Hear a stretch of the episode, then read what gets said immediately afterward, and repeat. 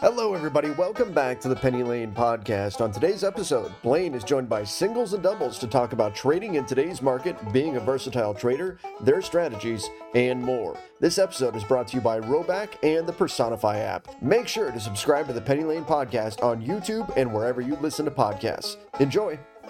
Singles and doubles, hi. Welcome back to the Penny Lane podcast. How are Hey, you? Blaine. Good. How are you doing? I'm doing well. Um, you know, before we started recording, we were kind of reminiscing just about how how far we've come on the podcast, how far the podcast has come on its own. But in a lot of ways, we've really been on this journey together. I mean, you were one of my first five guests, and then you've come on at such pivotal pivotal times, and I really honestly feel like you're kind of a member of the team. And uh, you know, here we are. We've made it we've made it really far and uh, i appreciate the huge huge role that you've played in that so thank you Thank you, and thank you for having me on again. I think this is our our fourth podcast together, so I'm honored and uh, glad we could do this today. absolutely um, i wanted to ask you so we um, i guess it was in our last podcast we talked just we talked about bag holding and i wanted to know sort of how that how you felt like the aftermath of that was Well, that's a great question. I think that um, the interview that we did was the, the most recent podcast was back in January of this year, I want to say. And so, as you know, the market since then has not necessarily been real favorable to the long biased traders. And as it pertains to bag holding, that means that a number of stocks are actually in worse shape, not better shape, than they were back um, many months ago, earlier this year. And so my feelings have not changed. I think it's the greatest deterrent to anybody being successful as a trader. And um, we're seeing it play out firsthand in a number of ways. What would you think is the percentage of traders? Uh, like, obviously, I know you don't know this, but just if you had to guess, the percentage of day traders who came on in 2020, what percentage of them do you think still remain as a day trader today? Uh, that's that's a very good question. I think that um, I think that more than half probably aren't day traders, uh, and they may not even be active traders. Um, and I think that you know there's a real contrast, as you know, and, and everyone listening knows, between 2020 and 2022. And I don't know what that actual number is, but here's what I do know. Uh, I'm on Twitter every day. You're on Twitter every day. Um, I'm in a Discord, more than one every day. And there's a lot of people that were around and very active in 2020 that aren't around and active in 2022. And I assume that that's for one of two reasons. Either they had a personal situation in their life, a life event that forced them to do some different things, and that's fine. I have total respect for anybody in that group and, and, and completely understand if they had to pull away. I think that group is the minority, uh, and the majority is the, the, the latter group, which is comprised of people that were thinking that this was just a piece of cake two years ago, that have realized uh, since really the spring of 2021 and certainly in 2022 that it's not easy, that it's not simple, that you don't just show up. And I think a lot of those people have been blown up uh, with their accounts and maybe not blown up where they you know lost all the money, but I think that they lost enough money and lost enough faith in what we're doing or what they're doing as a trader that they just decided that they were going to go a different direction. So I think that number is a much higher percentage than many people think based on the way the market has been this year um, for long biased traders. I, I would think that it's more than 50%. And, and I actually hadn't even thought of the point of all the people who were active. There's a lot of people who are being very, very quiet these days. And it's, I don't know. It's, I, I, I agree with you. I, I think it's a big number. Um, I think there's a lot of people who may be kind of on the edge of uh, leaving the business and are just hanging on. And getting back to your, your bag holding question earlier, I think that has a lot to do with it. I think a lot of people held positions, no matter if it's small caps, large caps, whatever it is, they held positions and held positions and held positions, and it hasn't turned, and it may never turn. And they're stuck, and they don't have money on the sidelines to take advantage of opportunities because they're holding these positions with too much capital out there in the market. And so it's kind of a snowball effect where they're they're in a weak uh, position and can't take advantage of opportunities when they come around. And um, until things turn and maybe they can bail out, I think that it's a tough road. It's a rough road, and it's something I I really try to preach often to protect people if they're listening from being in that situation because that's where you know it's trading is no fun uh, and and you're you're constantly um, really just hoping and praying that you get a, a miracle press release or something happens that's going to bail you out. And that's not that's not the way to trade successfully. I personally have been wondering why does it seem so much harder to make money in a bear market if you can trade short or buy puts. Like it like blows my mind because like you look at the spy chart and it's like okay well it's clearly like trending downward. So it was clearly trending upward in in 2020 and is it some type of like mental shift of like the market is falling or like our market I know that there is less volume in the market. Are market conditions legitimately that much more difficult that it is like very very difficult to trade right now or is it more mentality that we're in a bear market? Well, I think, you know, if if you're a if you're a short seller um, 2020 was not a good year for you because the market could not be held down. Everything was going up. Uh, there were the corrections um, uh, starting in March and April of 2020 were minimal. And so if you were a short seller, it was ugly. And the opposite is has been the case really for the majority of this year. Uh, the last couple days in the market, you know, to start October notwithstanding.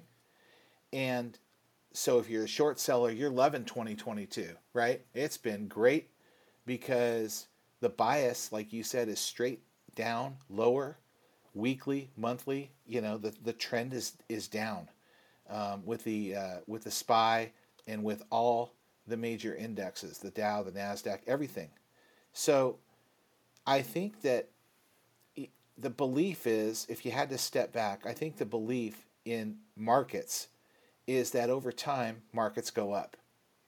And I think that with blue chip stocks and quality companies, over time they're going to go higher because they're making money, they're innovative, they're finding new ways to use technology, new ways to use personnel, um, new products.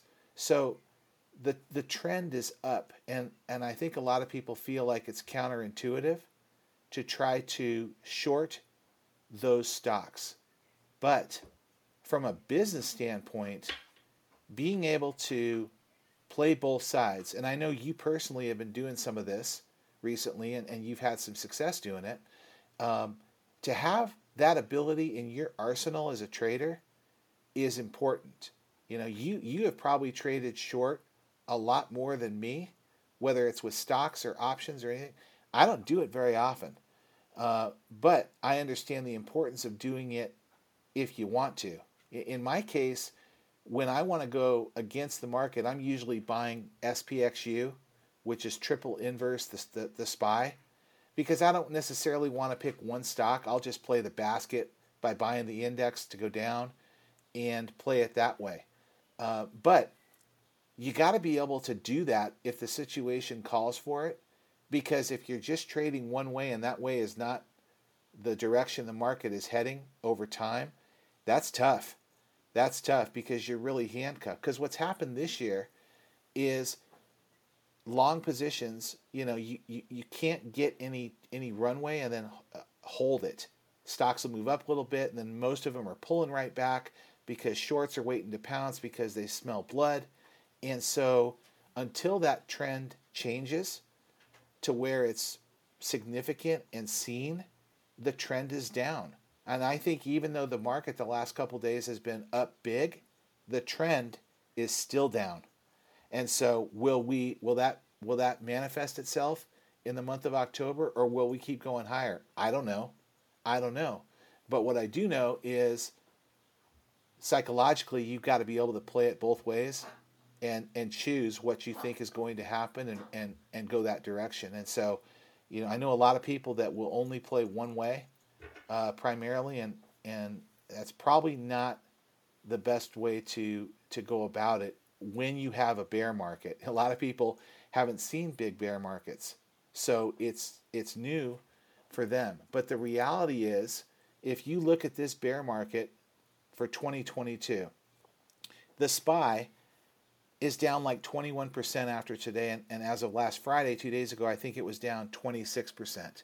And people say to me, well, have you ever have you ever seen something like this? Have you ever traded in something like this? And I tell them, yes. I mean, in 2008, the, the SPY was down 55% during the correction. 55% versus 21% after today this year. In 2020, which is very recent, it was a 33% drop in the SPY in a very short amount of time in first quarter. And so when you have drops like that, you better be able to play it both ways. Because if not, then you're probably better off just sitting in cash, waiting for it all to clear out, and then you can step back in. But those are those are real, real bear markets where panic sets in. You, know, you saw it also in 1987. You saw it in 2001 with 9 11 where the market was closed for a few days, there was panic, obviously, for valid reasons. And there was panic in 2008 and 2020, you know, because of the financial crisis in 08 and COVID in 2020. I mean, you're talking about things that people hadn't seen before and they didn't know how to react to it, they didn't know what to do. Um, some may argue, well, 2022 is like that as well because of this inflation and the Fed raising and all these different things. But the reality is, panic has not set in yet, and hopefully it won't. And the market will stabilize and start rising back up from here uh, over time. But, you know, in 08, I remember 55%. I mean, you could not get out of the way. But if you were a short seller, it was one of the greatest periods as a trader that someone could ever have. So you got to be able to play both ways and then decide after that what you think is going to happen. So I think that that kind of goes back to my original question because I don't on Twitter see a lot of people who have successfully switched to being a short seller and been able to kind of like transition from doing very, very well in 2020 to like continuing to kill it now. Like that that I I just haven't seen. Have you seen that? No. There are certain people on Twitter that you know are predominant short sellers and so when they are tweeting about short positions, it's not a surprise because that's the way they trade. All good, no problem, right? But I think that I think a lot of people who typically trade long, when they go short, um, they don't really announce it. They don't really uh, call it out as much. They just kind of do it if at all. I mean, I, I just speak for myself. I don't I don't short stocks very often, um, but when I do play the SPXU, I you know I, I almost don't feel like calling it out because I know a lot of people are are long positions, and technically, um, I'm hoping for a different result. And I, you know, I don't want to necessarily announce that, but as a trader, I have to be true to what I'm seeing on the chart, trading what I'm seeing, and so I'm going to do it that way. But I may not call it out. I think a lot of people are are that way, where they may not announce it if they're not typically known as someone who's shorting and I don't think there's anything wrong if they do call it out because that's what that's how markets are made. So, mm-hmm. you know, there's nothing wrong with it. The other thing is, I think that it's awkward for a lot of people to start shorting uh, when they're used to being on the long side because of FOMO. I think they're terrified that if they start going short, the market's going to reverse immediately and you're going to see what happened, like happened today in the market and, and, and yesterday in the market and all of a sudden they're kicking themselves because they were long up until a couple days ago thinking that the everything was going to crash this week and the exact opposite happened the first 2 days and they got caught. And so, you know, even if they're thinking about shorting, I don't think that necessarily they're doing it because of the fear of missing the pop uh, when it occurs. I mean, the the SPY was down at 358, I want to say, on Friday maybe 357, and it closed today almost at 378. That's a huge move. In fact, I think it's the biggest two day move we've had since COVID um, for the SPY. So I think people are were afraid to miss it. And so rather than short, they either stayed long in certain positions or they stayed in cash until it turned and they could start buying. I I think the fact, what did you say was the mark the SM, SPY is down 21% this year? Approximately, yes. So that is not a large this is just my own like going through why I think this is happening. That is not a large enough percentage, I guess, to then kick people into the panic or whatever.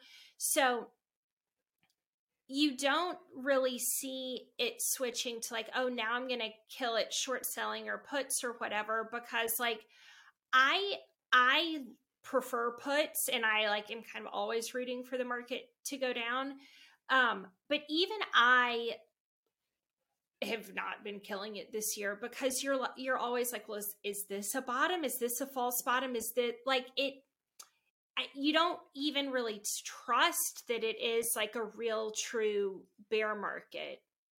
But maybe that's always how the market is and i'm just kind of like now focusing on it. Sure you know you, you, you, when you see a, a huge rally in the market over time or you see a huge drop in the market over time it usually doesn't happen like that every single day right i mean it goes back and forth sometimes more dramatically than other times when there's volatility. But I think that people are afraid of getting whipsawed. Where, okay, I'm long, well, now I'm short, well, now I'm long again, now I'm short again. And it's very tough to time it that way for people, even for day traders. I mean, it's not easy. You know, when I'm playing the SPXU, um, I may play it two or three times during the day, and then the other times I'm long and might be buying the SPY. But it's not easy to time it because there's volatility there and it's moving around. And I think that sometimes it's easier just to, even though you can trade long and short, to maybe just stay on one side if that's not your cup of tea and you're not really sure what to do, especially for, for swing traders. You know, if you're going to swing trade it uh, and you think the market's going down, then you're probably going to want to settle into that position for a while. And depending on what the trend is, that's either going to work out for you or it's not. Uh, and and I, I, I think a lot of people aren't comfortable with um, having to make that decision um, very often. So, you know, it's tricky. For sure, for sure especially um, when you look at, at you know the fact that we're recording this and i think today is october 4th it, with the massive rally in the market uh, anyone that thinks from here that the bottom is in is uh, there may be some people that think that and, and I promise you there's a lot of people that don't think that.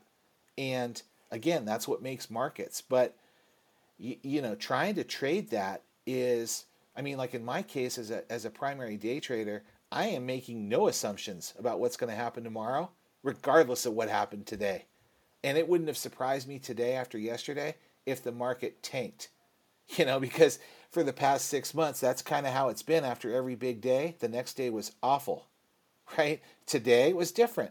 What will tomorrow be? I don't know.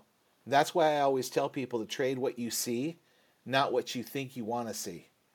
So I think that that's the only way you can play it in times of volatility. And certainly we're in those times right now. Something that has really dawned on me recently, I think actually I talked about it in the Mom Ang Trades episode. It has been a very like lonely and kind of depressing realization that has dawned on me that literally nobody knows what's going to happen. It it does not matter how much you know, how smart you are, what indicators you use. Like, nobody knows. And I spent the first two years of my trading somehow believing that, like, there was a way to kind of navigate to a way where either I could I could know or I could find someone who did like reasonably know. And you uh, now that i'm aware that nobody knows it's so obvious just scrolling through twitter like two people who have the equal amount of experience the same track record the same knowledge the same chart can be just like completely different with what they think is going to happen and I don't, I know that probably those people listening to this are thinking, like, well, no shit, Blaine. Like, of course.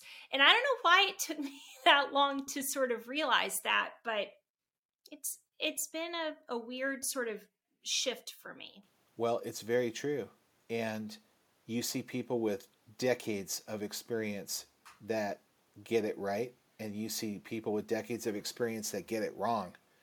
And, you know, everything from what's the rate hike going to be from the Fed to what where's Apple going from here? I mean, I I watched uh, Fast Money last week, a show on CNBC. That I, I mean, I like those guys. You know, they do a great job and everything.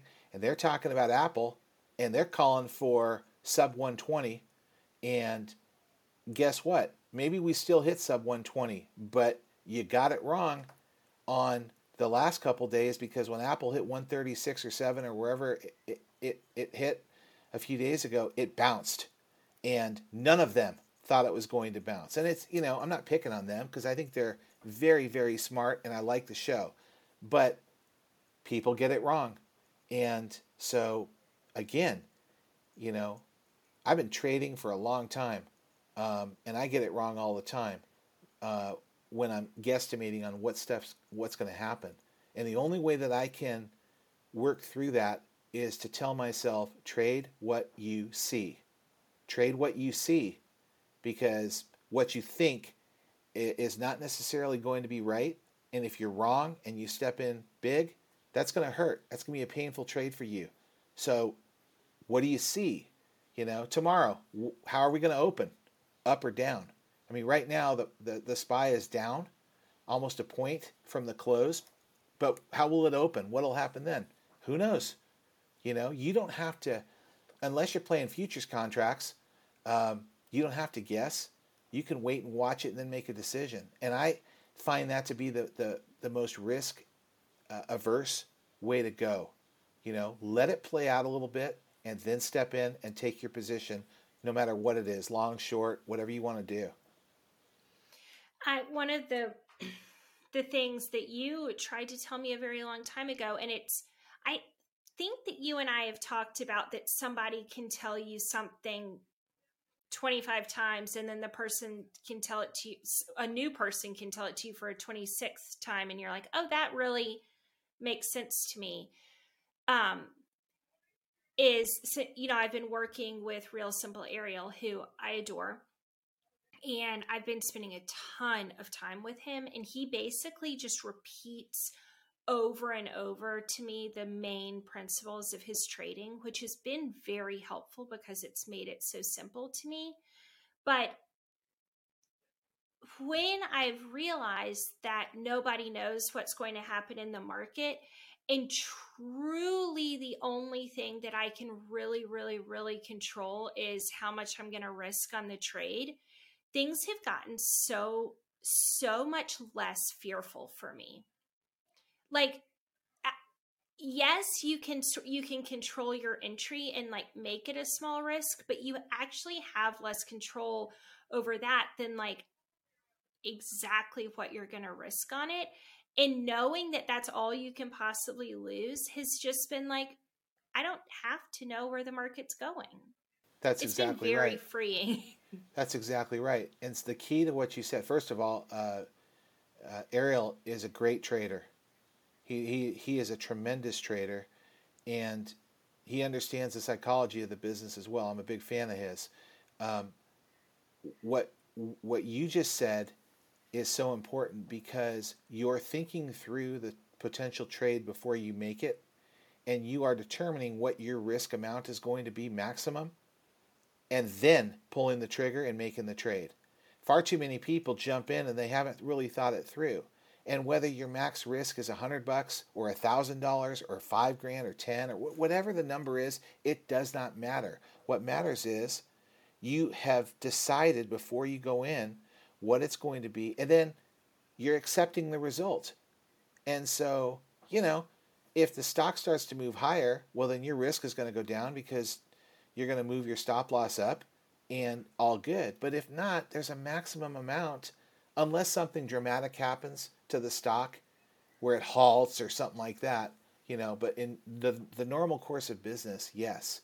And, and the key is, which you said, you're planning it from the beginning. It, it takes a, a huge weight off your back, you know, with that backpack when you realize, okay, my max exposure here is $200 uh, if I'm wrong. But if I'm right, it could be a lot more than that. Okay, I like it. That makes sense, that reward versus risk. I'm making this trade. And then honoring the stop if you're wrong. That is the entire key to trading, you know, the entire key. And the people that have a problem right now are, are people that either didn't have a plan going in to those trades or they had a plan and just said, screw it, I'm going to blow right through this stop sign because the market's going to pop and I'll get it all back. Yep. So I I don't know if you saw my tweet today, but my uh, daily P and L was negative thirteen hundred dollars and I did not mean to hijack this episode and just tell you about me. I just enjoy talking to you so much. But I so I am I mean I'm going to tell you the story. But um so what happened was I had Tesla puts from Friday. So I had I think I had 3 contracts on 3 different dates on Friday and I was up a lot on Friday. So I scaled a third to a half of each of those positions and I actually rolled it into a further away date and had managed that trade great, like had a great profit on it, and then was like perfectly comfortable holding that trade. It was working. So then I held it yesterday through yesterday and I scaled off a little bit more. And then according to my system that I'm working now, there was no reason that I had to get out of that trade. Like I it could have gone a lot further or I was so far away from my entry that I like was totally fine to let it play out and I knew what I was risking. And then today, you know, the market had a big day and Tesla had a huge move up. And I put my stops just above my entry and was like, if we get stopped out, this was an incredible trade. Like I'd already taken so much off that the unrealized gains, it wasn't even my money. Like I, I wasn't attached to that money at all. And I'm I know that it wasn't a loss. Those were just my kind of like lotto shares. And so I put my stops in and knew that they were probably going to get hit. And I was so comfortable with that because that had been my plan from the beginning that as they were about to get hit, I was able to take a SPY call trade and made like $350 on that. And I wasn't like, oh, let me like micromanage this Tesla. Da, da, da, I'm just like, that trade's going to do what it's going to do. And I'm going to put this on and I'm going to manage it. And I was so like calm during in both of the trade. Like I did get stopped out of Tesla and the call, the SPY calls went great. And I was looking at the P&L and it said like I lost $1,600 unrealized gains on the Tesla, and then I made the 350 on SPY. And I'm looking at it like that's probably the best trading you've ever done. Um, when you're down to one contract, like obviously I couldn't have scaled out any more of that profit. And maybe I could have moved the stop up, but that move happened so quickly on open that I I really just needed to that was my plan. So anyway, I called Ariel and I was like, I know it looks like I lost a lot of money today, but like, let me talk this through. And he made me feel, he like backed up the fact that that was the best thing I could possibly have done. And he's like, Blaine, you didn't know how far that trade was going to go.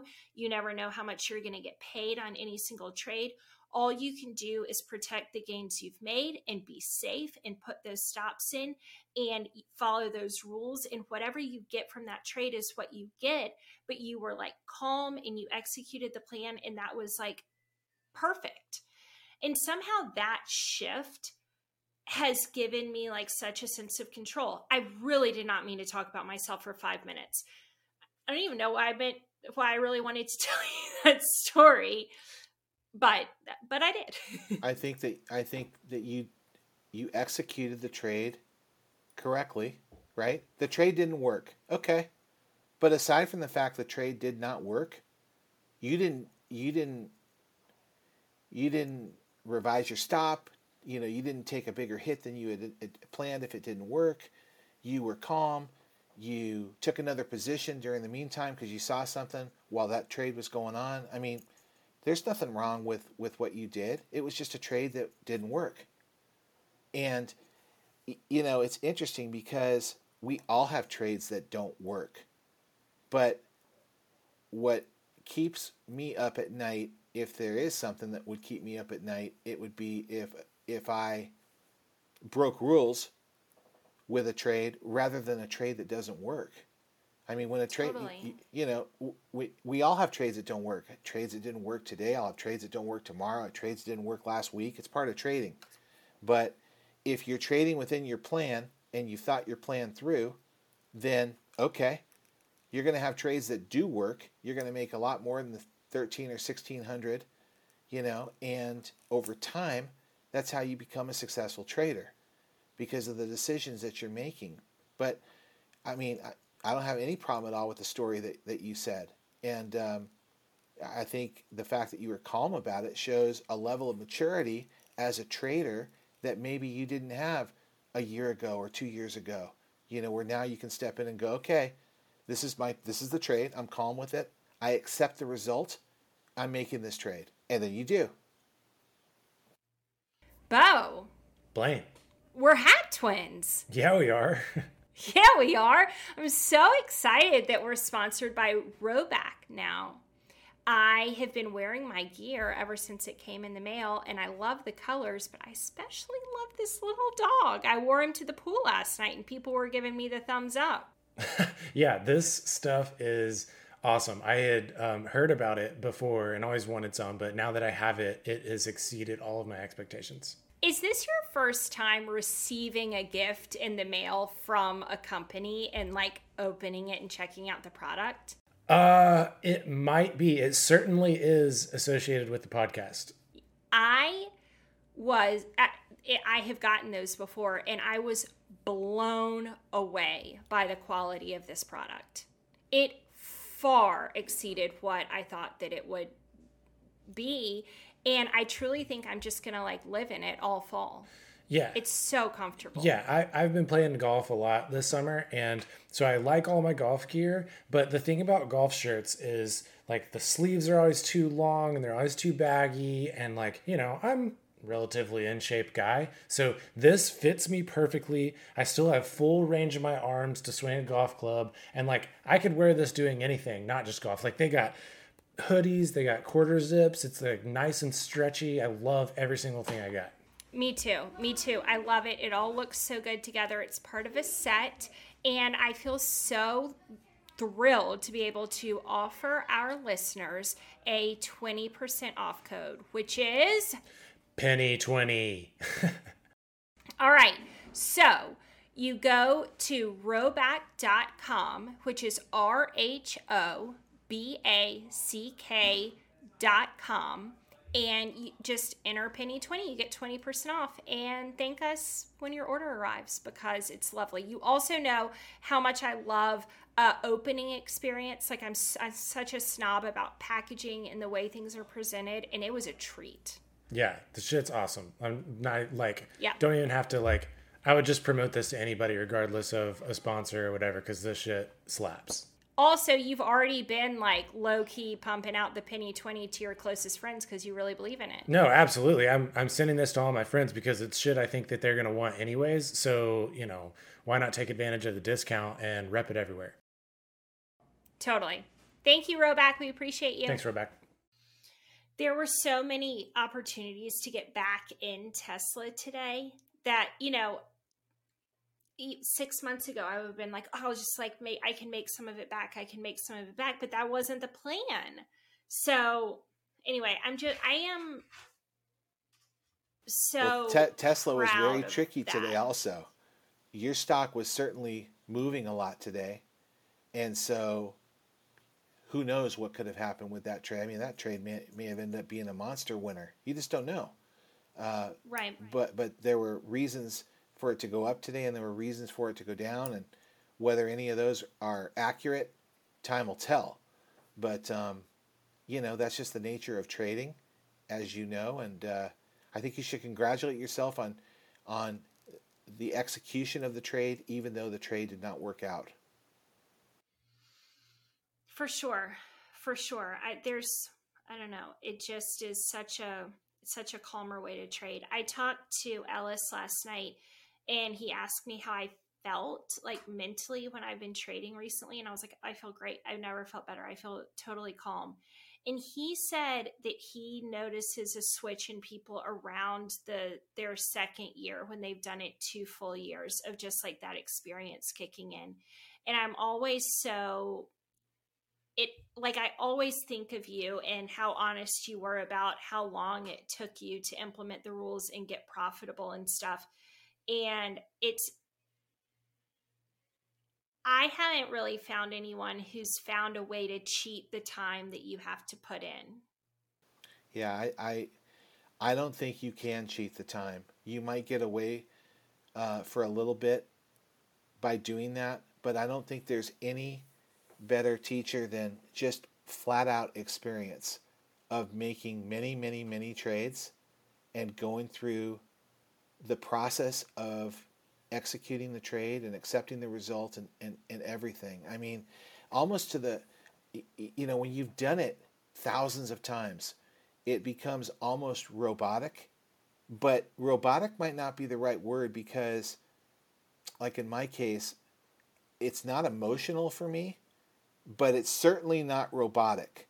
I mean, I, I, I'm not just not watching it or doing anything. I'm moving my stop loss around and I, I might cut a position early if it's not working uh, versus what I originally had intended. So it's not there's nothing robotic about it. But as far as taking the emotion out of it because you've thought the, the, the trade through before you made it, yeah, robotic might be the right word.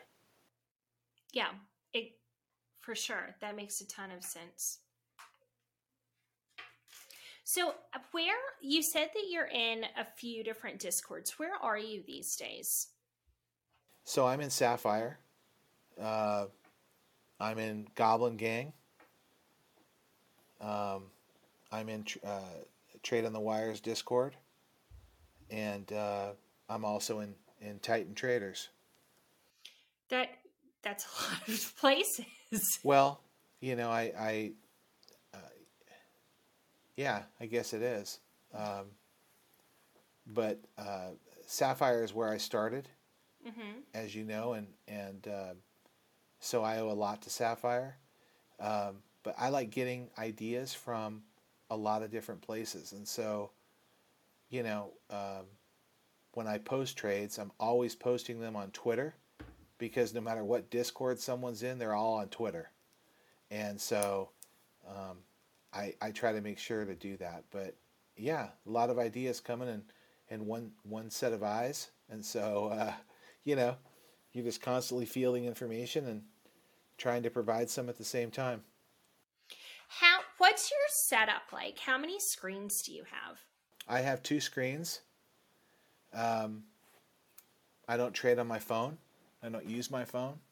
I just have two monitors, and uh, and and and try to keep it simple. I've got uh, Twitter and, and and Discord on one. I've got my Street Smart Edge through Schwab on the other screen, and that's how I go about it. So you're not like, how many charts are you looking at at one time? Wow. What I do is I have 65 stocks on my watch list, and I'm constantly updating it. Um, so I'll update it tonight. I'm, I'll update it tomorrow morning before the market opens so that when the market opens, the 65 stocks that I want to watch are on that watch list. So that's the work I do in between to make sure that I, you know, when I'm calm and, and not involved, I can actually think about, okay, I want these stocks on my watch list. I don't want to watch these other stocks anymore. And I'm tweaking it. And it's, but it's 65 names. And if I have it on my watch list, I know the indicators that I want to see. It might be volume related, it might be price, it might be both, it might be a news catalyst. And if I see that appear, then I will pull up the chart and I will look at the chart and decide if I want to make the trade. And so I'm not watching a number of different charts at one time. I am watching one chart at one time. Uh, even if I'm holding four or five different positions at once, I'm still only watching one chart. I mean, I know the levels. I've you know I might toggle charts back and forth, but I'm literally only looking at one at one time, um, and that's just how I trade. So for me, the preparation is a big part of it because um, once I've done that, I I, ha- I have the indicators I need to see in order to consider buying the position. Do you have alerts set up? I do have alerts set up. Okay. So those will come up and then you would go to the okay. I set alerts uh, every day. And they might, you know, if an alert goes off, then I'm looking to see what the alert is and I'm pulling up the chart immediately because I set the alert for a reason. Mm-hmm. And so, and usually the reason is if this alert goes off, I want to buy this stock.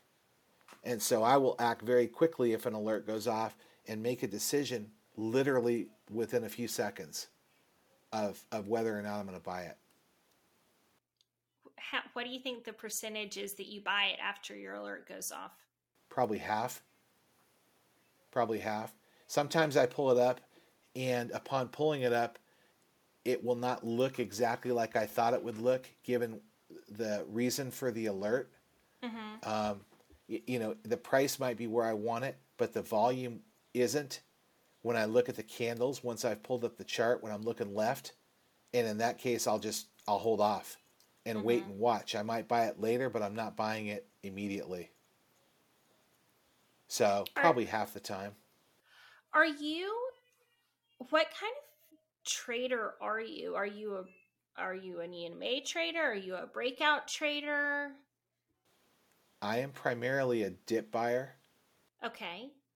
um, where you see one to three candles of support, volume support, and and pricing support um, on the stock. And if I get that, then I'll probably buy the dip.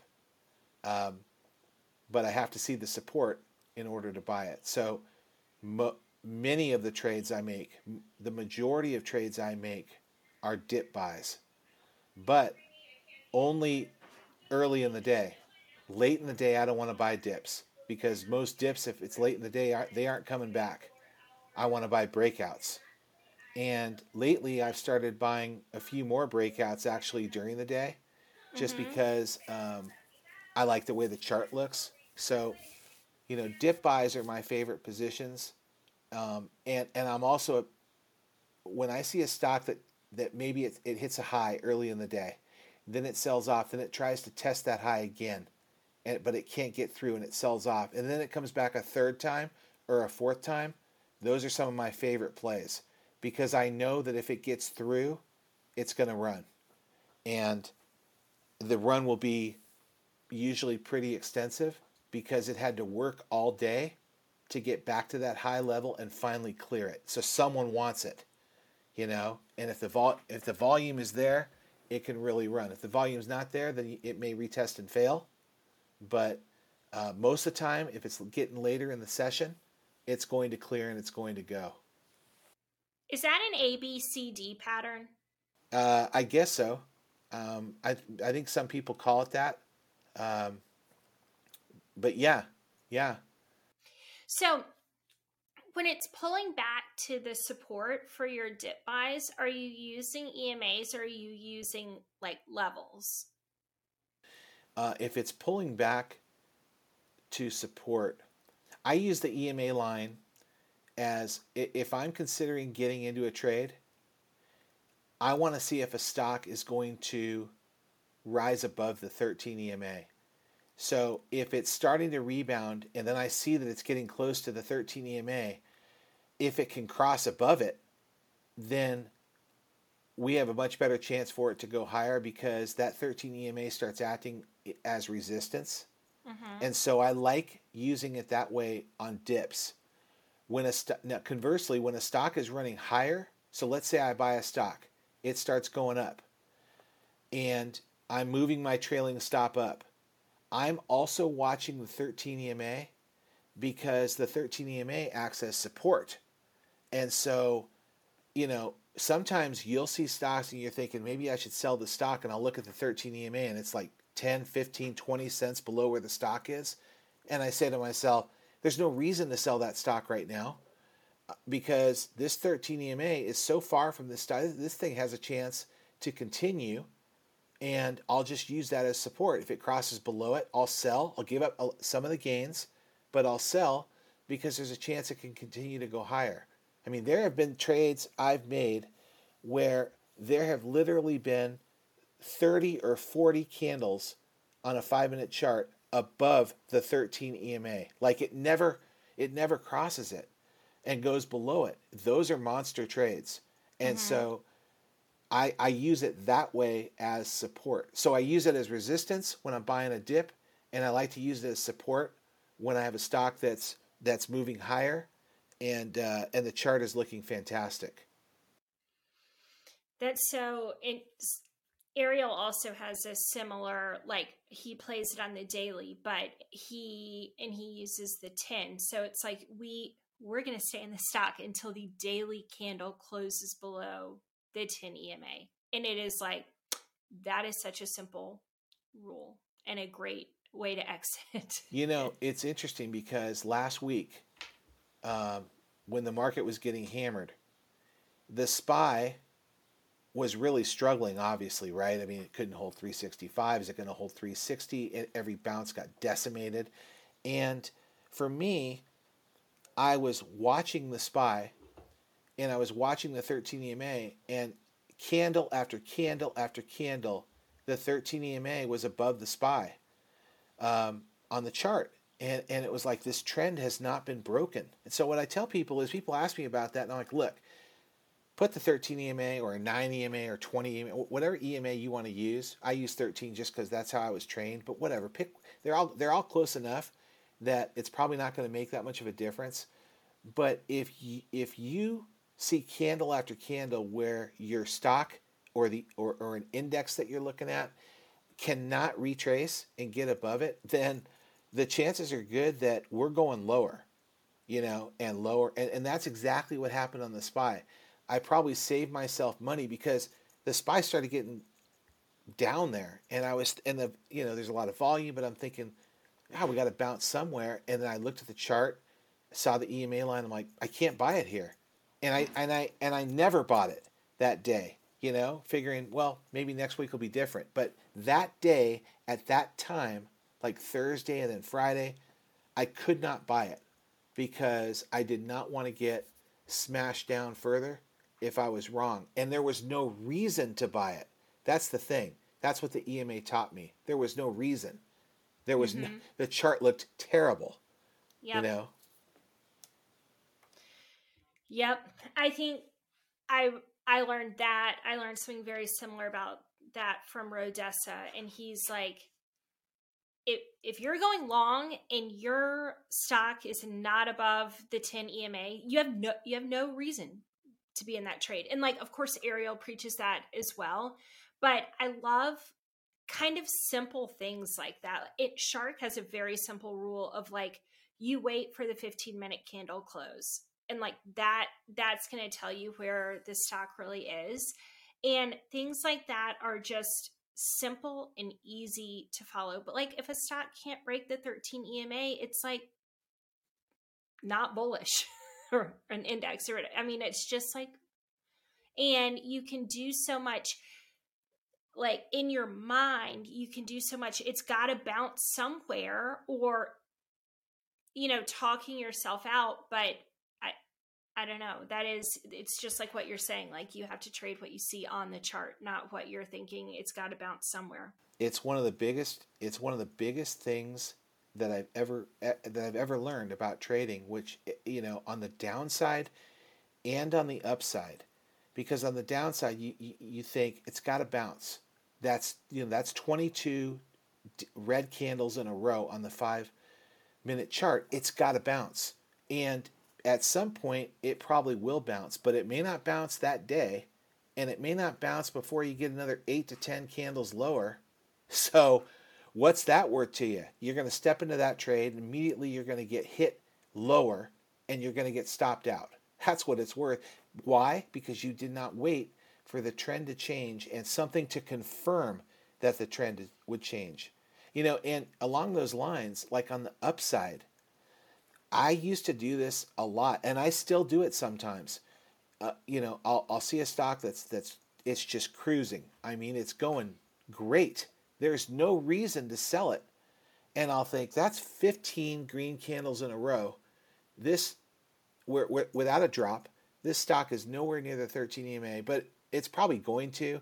I should just take profits here, and what I should do instead is raise my stop either my trailing stop or my 13 EMA, whatever I decide to use, or both to determine where I'm going to set it. And you you do not sell unless or until it gets hit.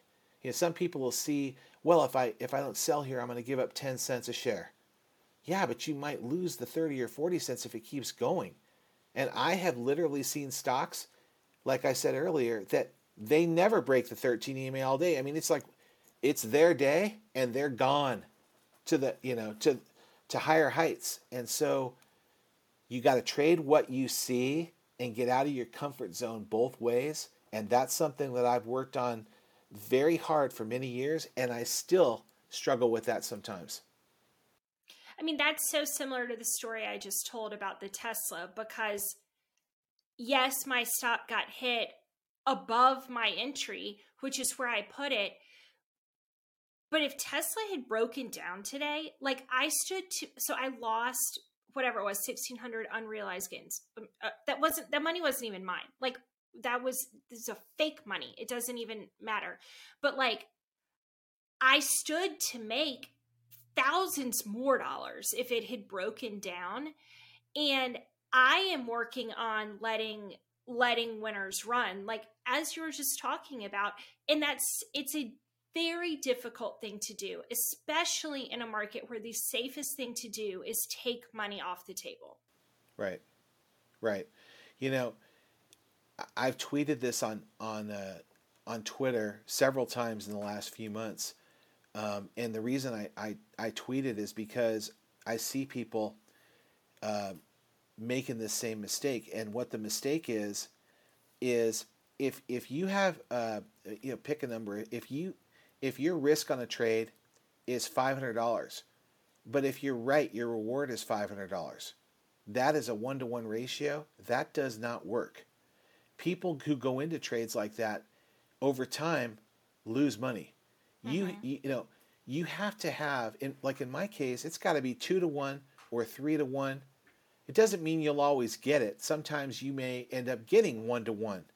Uh, because the, the, the trade changes once you're in it. But going in, when you're deciding, am I going to take this trade? If you can't envision a two to one return minimum um, reward versus risk on the trade, then that trade is not for you. And that is something that's been instrumental for me in my career because I've passed on a lot of trades that years ago I would have taken. Uh, and the reason I've passed on those trades over the past, you know, three, three and a half years is because the math didn't work. The Mhm. math was no good going in. And so you can't trades like that, like on your Tesla example, that's what got me thinking about it. Yeah, if you're wrong, you lose 1600, but if you're right, you're probably making 3200 minimum, maybe 5000, maybe 7000, who knows the way that's that that stock can go. And that reward versus risk ratio made sense to step into that trade and do it. So I get it. This episode is brought to you by a new social investing platform called Personify. Personify is a gathering place for both stock and crypto investors to share trade ideas, portfolios, and investment analysis with a community. The app was inspired by modern investors who enjoy trading within a community and sharing ideas, but lacked a platform specifically designed for it. Traditional social media platforms like Twitter, Facebook, and Discord weren't designed specifically with this in mind, which makes it difficult for creators to share and learn. Personify is great because it's the only platform that specifically acts as a personal investing journal where subscribers can learn while also keeping track of their own thoughts and ideas. It's a culture devoted to learning and understanding the why behind trading strategies. It's the go to social destination for both economic content creators as well as students of the market. Download the app and join the Personify community today. Yeah, it was. I, so I stopped out when it was at 250, which was the line. I mean, that was the line that, well, I, I needed it to stay above 250. So when it, I mean, I needed it to stay below 250. So when it crossed above 250, I got out, no problem. But the next target for that stock was like $235. So, like, that was a fantastic trade. Right, right. Yeah. So- And you'll do it again. Right? And, you, and you'll and you'll make that trade again. and it could it mean it could work. Right.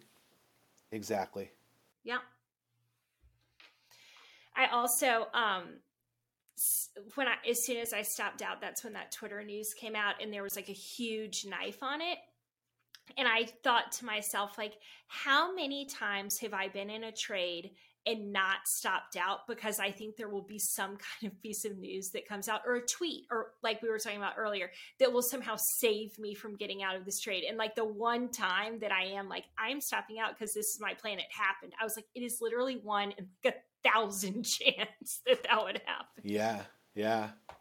Yeah. I know. I know. We've all been there. I mean, Totally. had- had that happen, but you know, it, it's just a part of trading, and so it's it's like one of those things. Yep. So I did want to ask you, I want to ask you sort of when you've had a bad day in the market, not necessarily a red day because not all red days are bad and not all green days are great, but when you have a day that you're like, maybe I could have done a little bit better or I just didn't have the best day, what do you do sort of that night? How do you move on into, I'm going to leave that there and I'm going to go on with my life? And then I also wanted to know what kind of like books or movies you're enjoying right now. Uh, okay. Well, um, if I have a red day or a negative day, uh, I usually take some time after the close, whether that be after the regular session close or the after hours close, depending on if I'm trading after hours. Some days I trade it, some days I don't. But I usually take a few minutes and, and think about the trades I made during that day, and I think about what I did right and what I did wrong, um, and and kind of try to understand why it was a red day. You know, because usually, um, if you dig deep enough, there's some reasons, and sometimes the reasons aren't right in front of you, especially if you make a number of trades per day. You, you don't remember the the intricacies right away of every trade. So I like to review my trades online and kind of think about it, maybe pull up a few charts, look at it and and and try to figure out what happened and if there was anything I could do to improve. And I mean there's always things you could do to improve, but what I'm really concerned about is analyzing if I was thinking about the trade correctly when I made it and if I was thinking about the trade correctly as it was going on, and if all things considered, I executed it pretty well. It just didn't work out because the trade didn't work. Mm-hmm. And so I kind of think that stuff through for, for a while. And then once I'm done, um, I shut it off and, and I go try to do other things. Um, you know, whether it's with my family, uh, or working out or reading a book or going for a walk or whatever it is. Um, getting in my car and going somewhere. I mean, I, I try to get some distance away from the market before I come back to it maybe that night for a little bit, or maybe not, maybe not until very early the next day. So, you know, I'm always thinking about the market in some form or fashion, but sometimes I'm thinking about it a lot, and sometimes I'm thinking about a little. And I mm-hmm. think you have to have balance um, in your life to be a successful trader. And so I try to work very hard at that. As far as books, TV shows, um, I, I, I like reading trading books. I like reading autobiographies because I really like um, I like seeing or reading about people going through different periods in their life and and and how they got through you know how they grew as a person, how they uh, overcame challenges. I, I mean, I, and some of the stories are fascinating. Um, you know, but I like autobiographies a lot. Uh, I like nonfiction books. As far as TV shows, I mean, I watch pretty much uh, almost every sporting event there is because I love sports. But I also like Big Brother, and I'm a huge fan of the show. That's me. What a great, what a fantastic answer. You also watched Ozark, yes? Yes, I watched all of Ozark and thought it was fantastic. You watched it too, think? right? Yes, yes. I, I'm in a deep, a deep depression that it's over. What did you think about the end? Spoiler alert! Don't listen to this if you haven't seen the end. But what did yeah, you? Yeah, I won't spoil it for. I didn't love it. Okay. I didn't love it. Um, I I understood it, but I didn't love it and uh, you know, I won't say why I didn't love it, but I think the reason I didn't love it was the same reason a lot of people didn't love the ending. But yeah. overall, I mean, the show was uh, phenomenal, exceptional. I it was thought. so good. Have you ever listened to um, oh my Smartless, the podcast? No, I have not. It's Jason Bateman's podcast, and it's uh, oh with I the just, two with the two other guys. Yeah. I've heard it's uh, fantastic. It's fantastic. And his delivery, it's never off. Whether it's on TV or he's just talking and whatever, he has a wit that just, it's generational, let's say. He's very talented, no doubt. Very talented man. Yeah. Well, this has been absolutely delightful. Uh, before I let you go, how's how's your Notre Dame season going for you? um, you know they're two and two, and uh, mm-hmm. it was a, a, a, losing at Ohio State. There was no shame in that. That was a tough loss at home against Marshall uh, in the in the uh, opener in South Bend. Um, I think they'll be okay. There won't be any uh, it's we're probably a year or two away from contending with uh, your team Georgia for a national championship, but that's okay. We're building, and we'll be there. I can't wait. I can't th- wait. You guys are fantastic competitors. I thought about you last weekend when I was watching Missouri. Oh God! Almost wondering if your weekend. I was in a, a cardiac arrest unit. Yeah. very tough Can, game. Yep. Yep. But ah. it's but there's always challenges like that along the road to uh, the playoff. So my husband takes those very hard and very personally because he thinks that he has underestimated the game. He's like, I did not value these opponents enough to like get my get my attire on and be looking at the TV. And I took he he's like, I thought this was a cupcake game. I'm like, this is not your you did not personally make the game go this way, but it was but he is right. You can't take anybody for granted, especially when you're the de- the defending national champions, because you're going to get everybody's best shot. You certainly got that last Saturday night from Missouri. That was a good mm-hmm. game. Kent State was a good game. Yeah, yeah. So, but you know what? Um, it's all working for you. You got a ring, and uh, you're probably going to be playing for another one this year. So, enjoy it it's it, what a time to be a Georgia fan. And man, have we been wanting it for a super long time. I also Notre Dame. If you have not watched the Manti Te'o Untold documentary, it is worth the watch for anybody. I saw it. Yeah, I agree with you. Very, yeah. very good and and very uh, heartfelt. Mm-hmm. Yeah. Very, the story was told well. Uh, a uh, lot of nuances to that story, and they did a nice job. Certainly. Well, I could talk to you for another four hours. Thank you for your time. Thank you for your support. Thank you for your honesty. And um, I hope we get to do it again tons of times. Thank you, my friend. Great to see you, Blaine. Thank you very much. By accessing this podcast, you acknowledge that the Penny Lane podcast makes no warranty, guarantee, or representation as to the accuracy or sufficiency of the information featured in this podcast. The information, opinions, and recommendations presented in this podcast are for general information only, and any reliance on the information provided in this podcast is done at your own risk. This podcast should not be considered professional or financial advice. Unless specifically stated otherwise, the Penny Lane podcast does not endorse, approve, recommend, or certify any information, product, process, service, or organization presented or mentioned in this podcast, and information from this podcast should not be referenced in any way to imply such approval or endorsement. The third party materials or content of any third party site referenced in this podcast do not necessarily reflect the opinions, standards, or policies of the Penny Lane podcast. The Penny Lane podcast assumes no responsibility or liability for the accuracy or completeness of the content contained in third party materials or on third party sites referenced in this podcast or the compliance with applicable laws of such materials and or links referenced herein.